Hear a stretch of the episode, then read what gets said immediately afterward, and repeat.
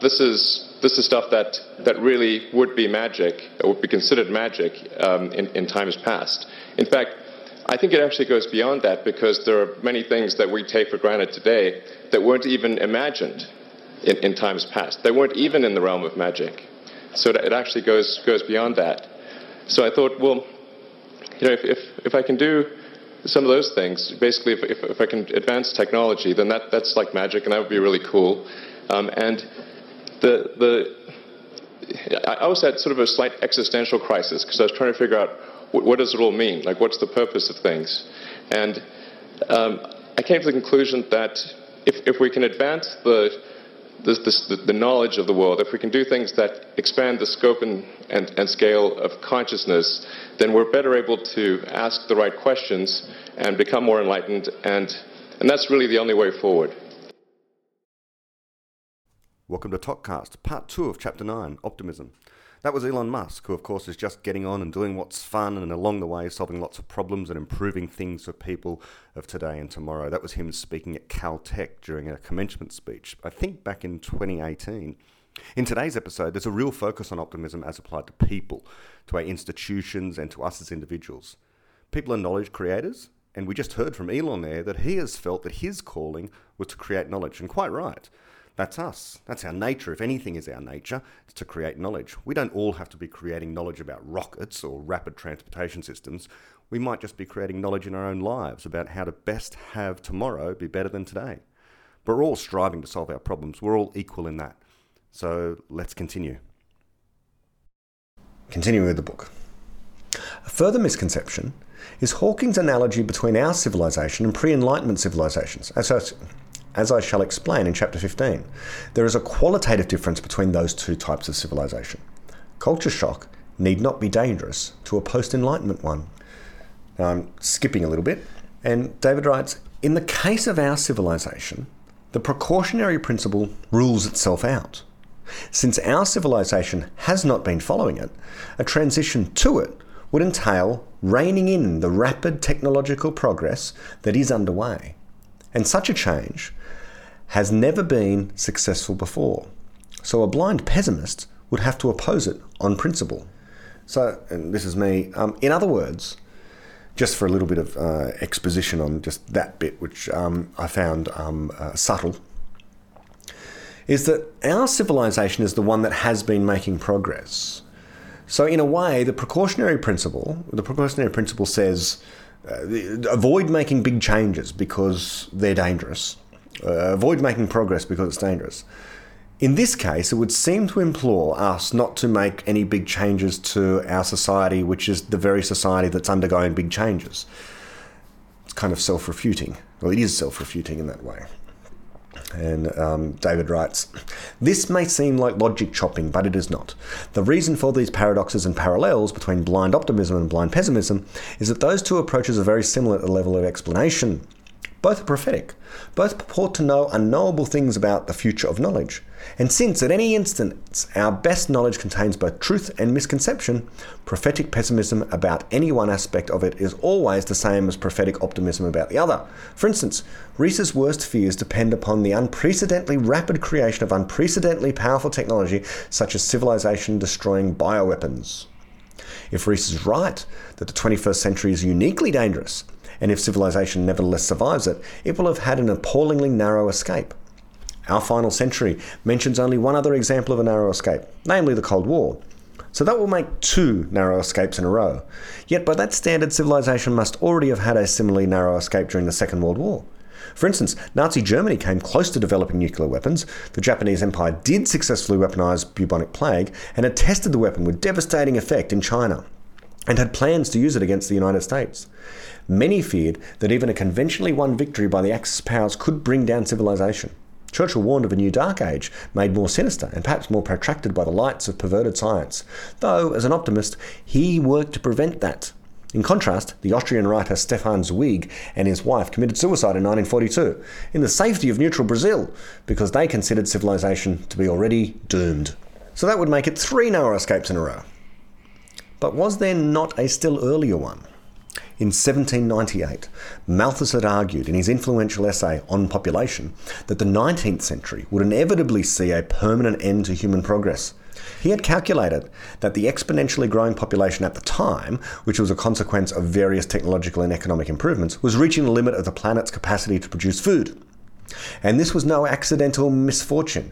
He believed that he had discovered a law of nature about population and resources. First, the net increase in population in each generation is proportional to the existing population, so the population increases exponentially, or in geometrical ratio, as he put it. But second, when food production increases, for instance as a result of bringing formerly unproductive land into cultivation, the increase is the same as it would have been if that innovation had happened at any other time. It is not proportional to whatever the population happens to be. He called this, rather idiosyncratically, an increase in arithmetical ratio and argued that population, when unchecked, increases in geometric ratio. Subsistence increases only in arithmetic ratio. A slight, in, a slight acquaintance with numbers will show the immensity of the first power in comparison with the second. His conclusion was that the relative well being of humankind in this time was a temporary phenomenon, and that he was living at a uniquely dangerous moment in history. The long term state of humanity must be an equilibrium between the tendency of populations to increase on the one hand, and on the other, starvation, disease, murder, and war, just as happens in the biosphere. In the event, throughout the 19th century, a population explosion happened, much as Malthus had predicted. Yet the end to human progress that he had foreseen did not, in part because food production increased even faster than the population. Then, during the 20th century, both increased farther still. I'll pause there. This is a uh, hobby horse of mine, I suppose. I've catalogued some other people who've made similar prophecies of doom over the decades. They do happen rather regularly now. There's uh, people who appear in the media all the time talking about the doom that is to come. There's money to be made in doomsaying. The media likes the pessimists but not so much the optimists. If you want to read some more criticism of Malthus and those who've followed in his footsteps all the way through to today, uh, you can Google my essay that I've titled Cosmological Economics Why Infinite Growth is No Bad Thing.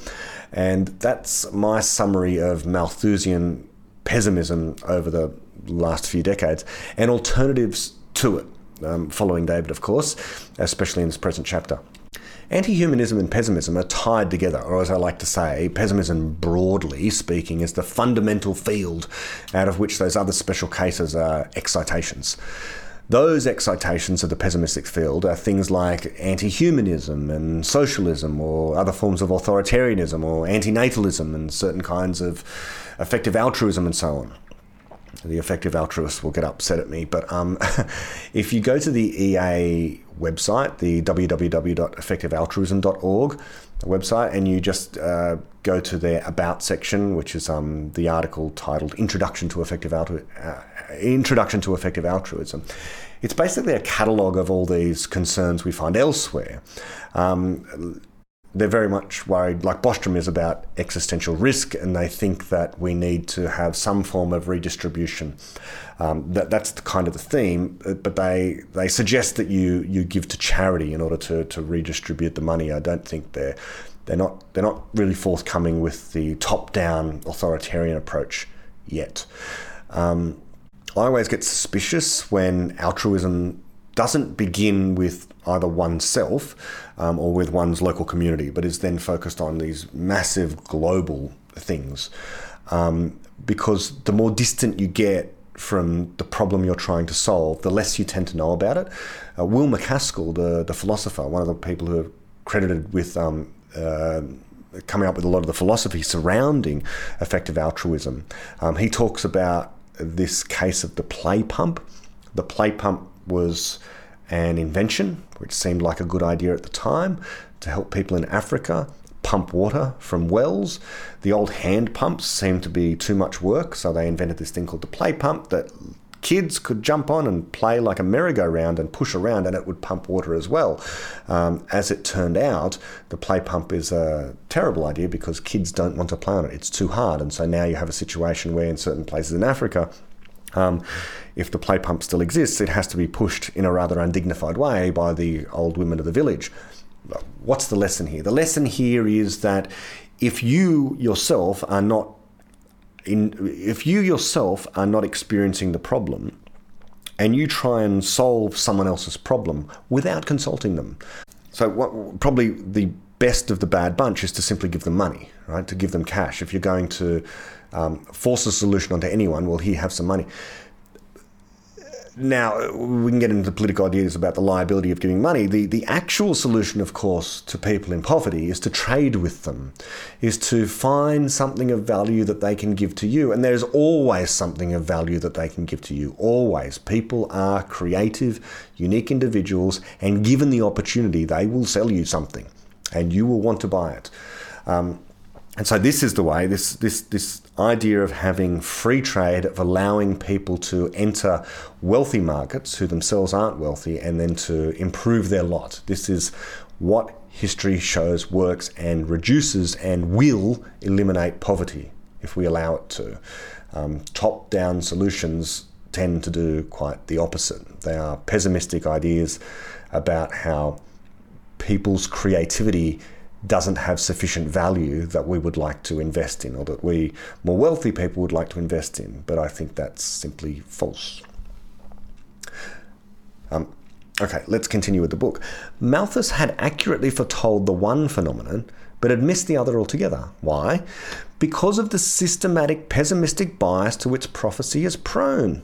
In 1798, the forthcoming increase in population was more predictable than the even larger increase in food supply, not because it was in any sense more probable, but simply because it depended less on the creation of knowledge. By ignoring that structural difference between the two phenomena that he was trying to compare, Malthus slipped from educated guesswork into blind prophecy.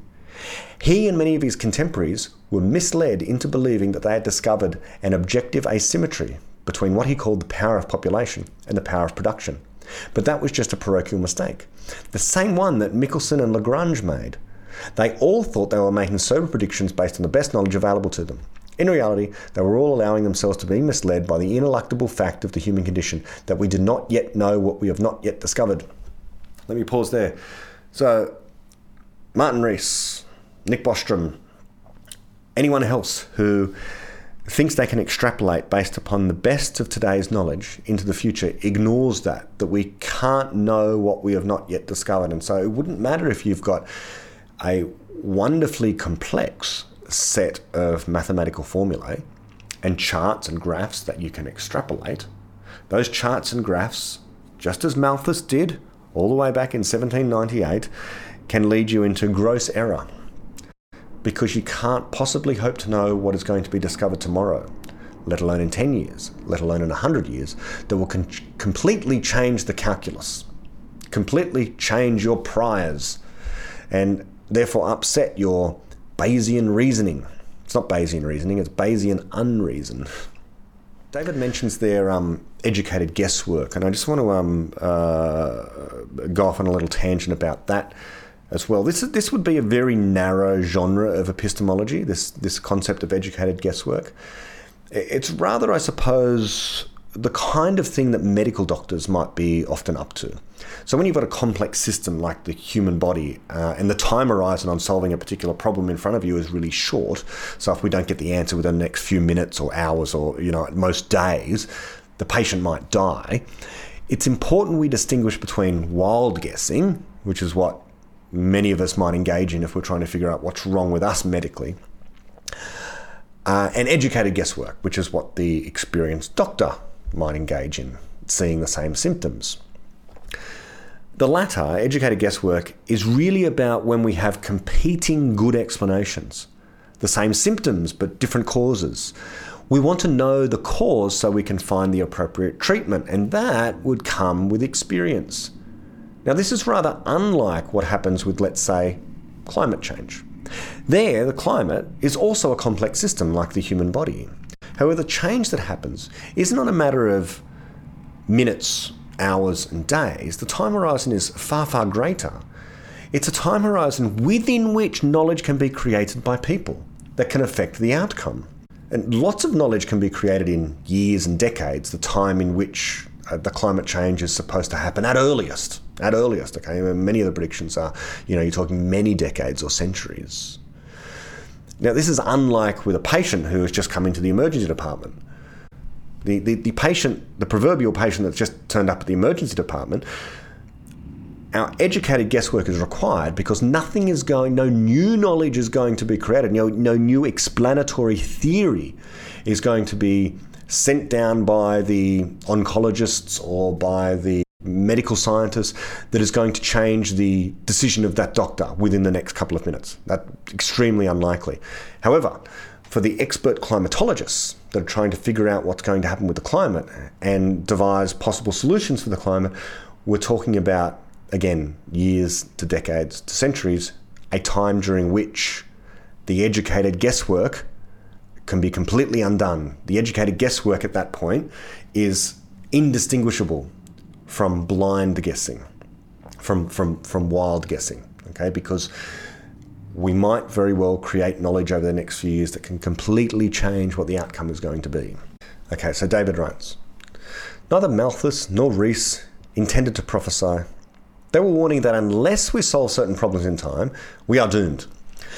But that has always been true, and always will be. Problems are inevitable.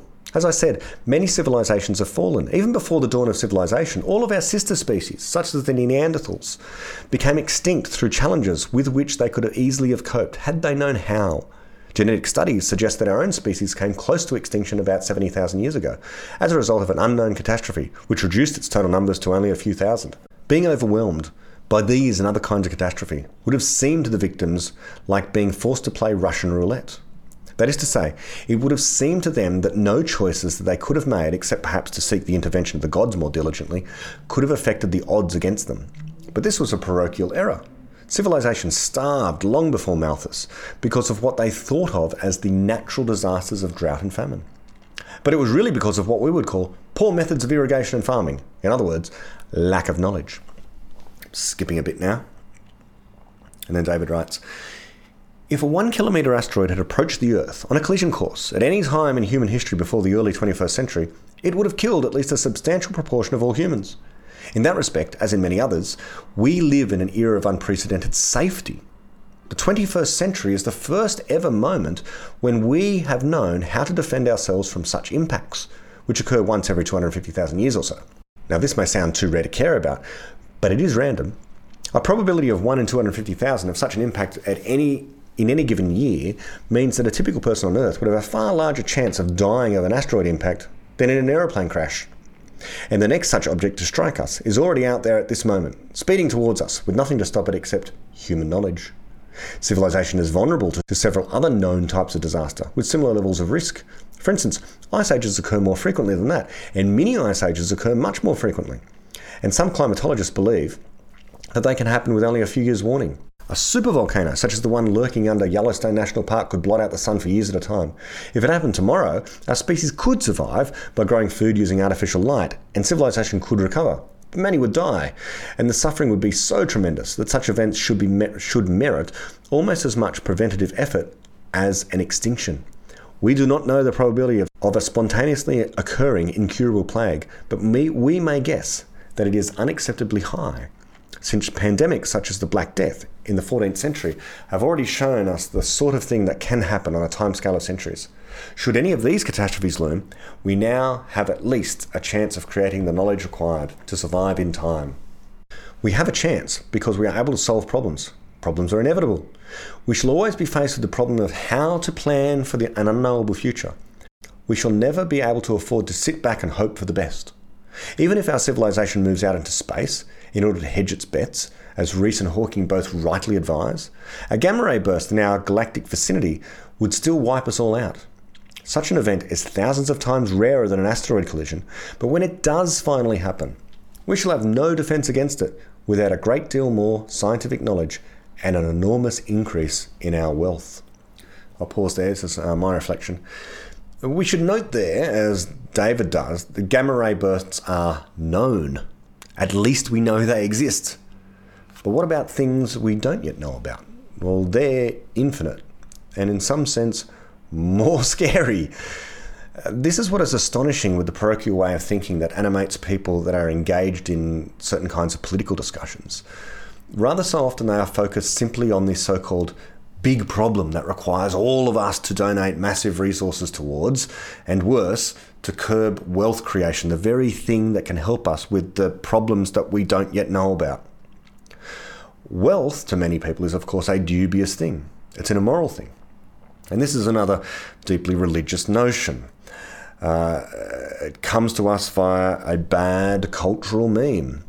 The idea that poverty is a virtue, and it's not merely a Christian idea, the East has it as well, but the assumption is that the problems we have now are the biggest problems we will have tomorrow.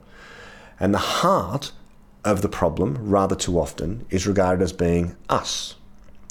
And all of that is, in fact, the biggest problem. Okay, this idea that we are the cause of the biggest problems, and these biggest problems that we have today are going to continue through to being the biggest problems tomorrow. But until we recognize that, in fact, it is people who are the solution, and wealth is a great thing, and we need we need so much more of it to help fund people's creativity, so we can engage with these problems we haven't foreseen that might arise tomorrow or the next day. We may well end up causing events that bring to pass our own demise because we've slowed down our wealth creation too much, too quickly, or even at all. Any amount of slowing wealth creation and progress is very dangerous uh, this whole idea that, that we are the problem, there's too many people on the planet, um, begins with this rather religious type premise. It's sort of this, this idea from uh, Thomas Hobbes almost that we're all evil, or the idea from you know Genesis that we're born with original sin. Um, we, we hear it, you know, that we, we should be careful about exploring the cosmos because we're going to pollute it as we've polluted the earth, polluted this planet. That's the environmentalist concern.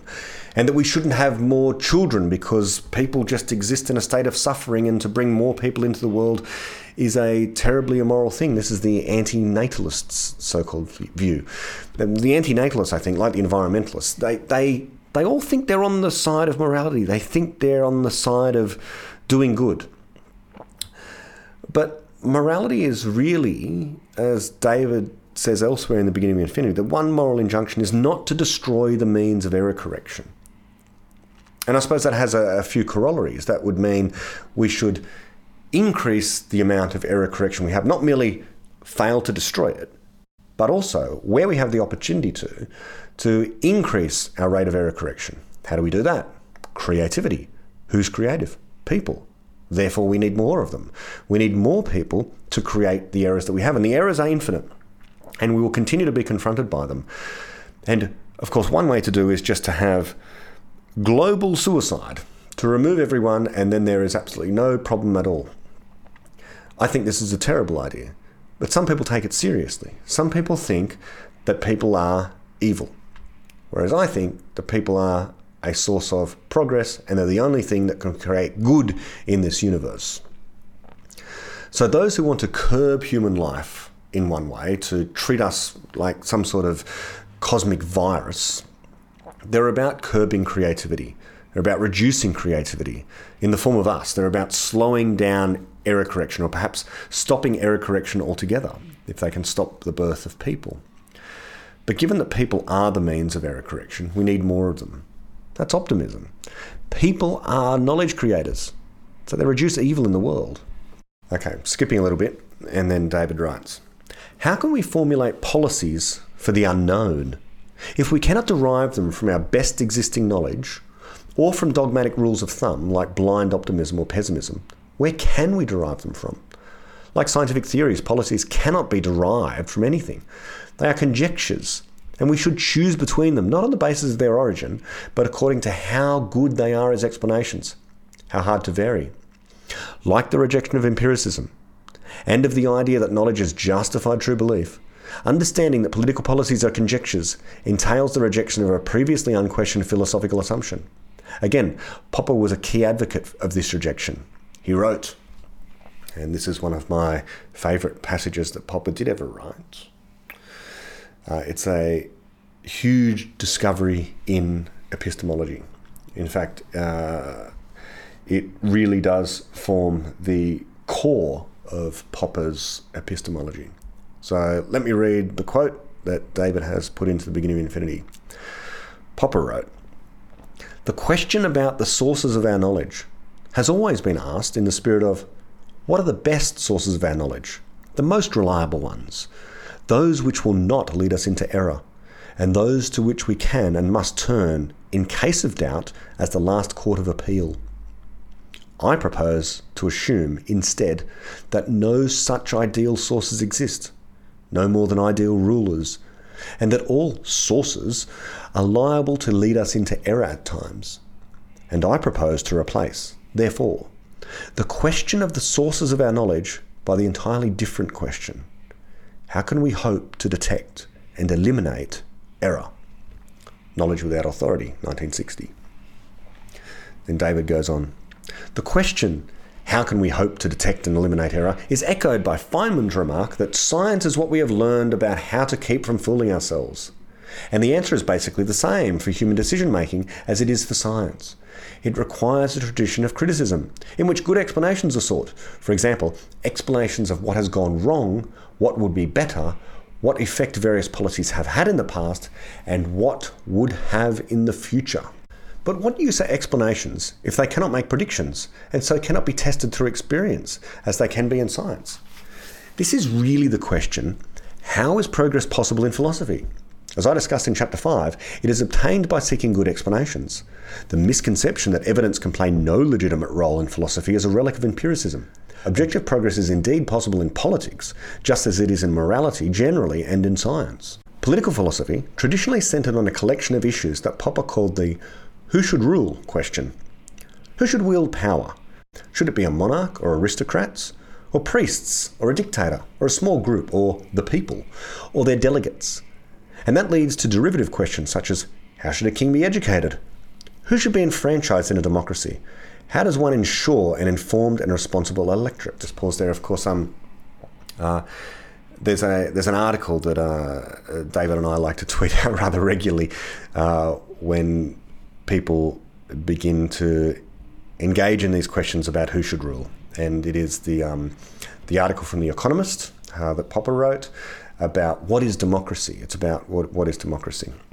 And democracy is about, of course, how to most easily remove rulers without violence rather than how to install certain rulers. But you do hear this today. You hear that certainly in Australia, I know the same discussion goes on in the United Kingdom, and you, you hear it from uh, certain people in the United States as well about how we need a more scientifically literate um, um, politicians. We need, we need politicians who understand science more, or we need more scientists in um, politics. And I think, well, again, this is who should rule. But the person who should rule should have some sort of scientific understanding, and I don't understand that at all. Um, although one thing, if you listen to the um, if you listen to the RSA uh, discussion between Martin Rees and David Deutsch. It was heartening to hear, actually, um, them both agree, uh, and uh, Martin Rees to talk about how he didn't really think it was a great idea for politicians to have a background in science. He would much rather them have a background in, let's say, history. Um, and I suppose if I had a bias one way or the other, I'd, I'd tend to agree with him on that. Okay, so back to the book. Popper pointed out that this class of questions is rooted in the same misconception as the question how are scientific theories derived from sensory data, which defines empiricism. It is seeking a system that derives or justifies the right choice of leader or government from an existing idea, such as inherited entitlements, the opinion of the majority, the same misconception also underlies blind optimism and pessimism. They both expect progress to be made by applying a simple rule to existing knowledge to establish which future possibilities to ignore and which to rely on. Induction, instrumentalism, and even Lamarckism all make the same mistake. They expect explanationless progress. They expect knowledge to be created by fiat with few errors and not by a process of variation and selection that is making a continual stream of errors and correcting them. The defenders of hereditary monarchy doubted that any method of selection of a leader by means of rational thought and debate could be improved upon. Okay, I'm skipping a substantial bit here now, um, and I'll just point people to, of course, the book and to um, Popper's important essay in The Economist as well. I'll have the link there um, at the bottom of this video and also put it up on the screen now. Um, and but the the, the, the, the central point here that David is making, and which he's echoing Popper here, is that democracy is about trying to avoid violence. It's about it's this um, political system of non-violence. Instead of installing a ruler who is the best, because if the ruler is the best, then they should be kept there um, by some sort of force. And so the who should rule question, as Popper says, and the who should rule question really can be traced all the way back to Plato, begs for violent authoritarian answers and has often received them, uh, as David has written there, echoing Popper. Um, so I'll just read a, a very small part here uh, where David writes Popper therefore applies his basic how can we detect and eliminate errors to political philosophy in the form of how can we rid ourselves of bad governments without violence. Just as science seeks explanations that are experimentally testable, so a rational political system makes it as easy as possible to detect and persuade others that a leader or policy is bad and to remove them without violence if they are. So there's this real um, uh, philosophy of, of, of um, non-violence. Um, it's absolutely crucial, I think, to, to Popper's political philosophy.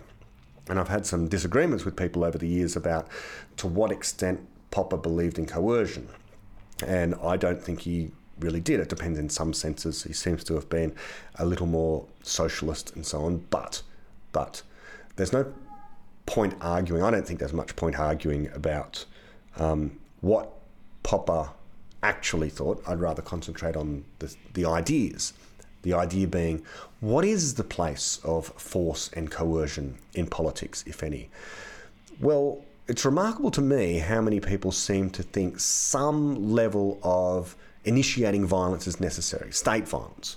Now, I'm not just talking about violence in response to violence. So if someone else initiates violence, you need some kind of um, police force to stop that violence or to, to respond to that violence, or some guard or some you, you yourself take personal responsibility for um, responding to that initiation of violence. But there's many, many people who think the state should initiate violence.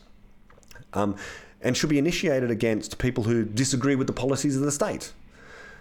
Um, so, uh, you know, uh, for example, um, I've, I've listened to some professed optimists just to see how optimistic they are on this point. You've got Matthew Ridley, he wrote a book called The Rational Optimist.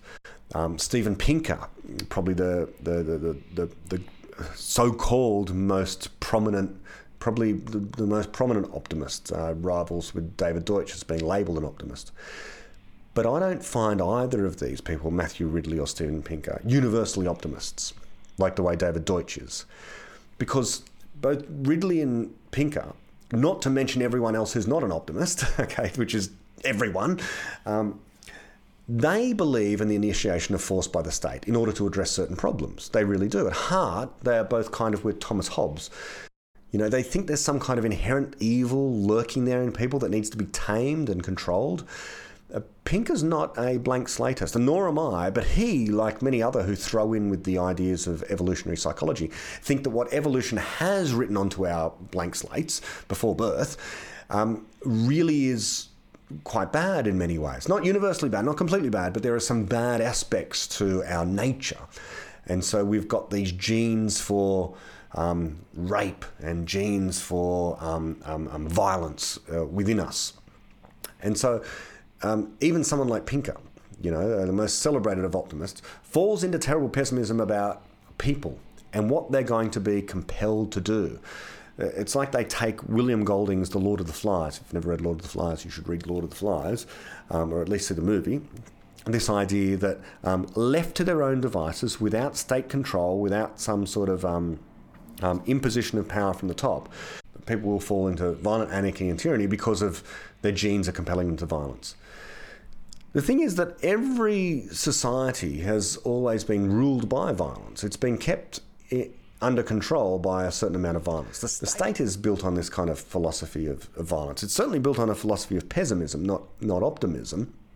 Um, it should be no surprise that now and again um, people do rebel against the state and the control of the state, uh, especially when they feel that the only way to rebel is through violence. So many religions, you know, Christianity probably chief among them, um, views views people as as inherently immoral in some way. They begin immoral, and then it's this process of trying to become more moral over time. And it's not just the West. It's not just uh, Christianity here in, in certain Asian cultures, historically, there was um, a kind of a version of Confucianism called legalism. And its heart, it, it, it saw people as immoral as well. And so the idea there is that you need the strong state in order to control these evil people. Most organisation, most organised religion is kind of based upon this kind of principle. Um, there's some something wrong with people um, inherently, and so they cannot be relied upon to not fall into complete and utter anarchy left to their own devices. We're born tainted, we're born evil, not good, and this is a pessimistic view of what humans are and the potential of humans. So I'm skipping just a, a small amount here, and then David writes. Thus, systems of government are to be judged not for their prophetic ability to choose and install good leaders and policies, but for their ability to remove bad ones that are already there. That entire stance is fallibilism in action. It assumes that rulers and policies are always going to be flawed, that problems are inevitable. But it also assumes that improving upon them is possible. Problems are soluble. The ideal towards which this is working is not that nothing unexpected will go wrong, but that when it does, it will be an opportunity for further progress. Okay, I'm going to pause there. That's the end of this part and um, yeah, there's still much more to, to, to read and to comment upon.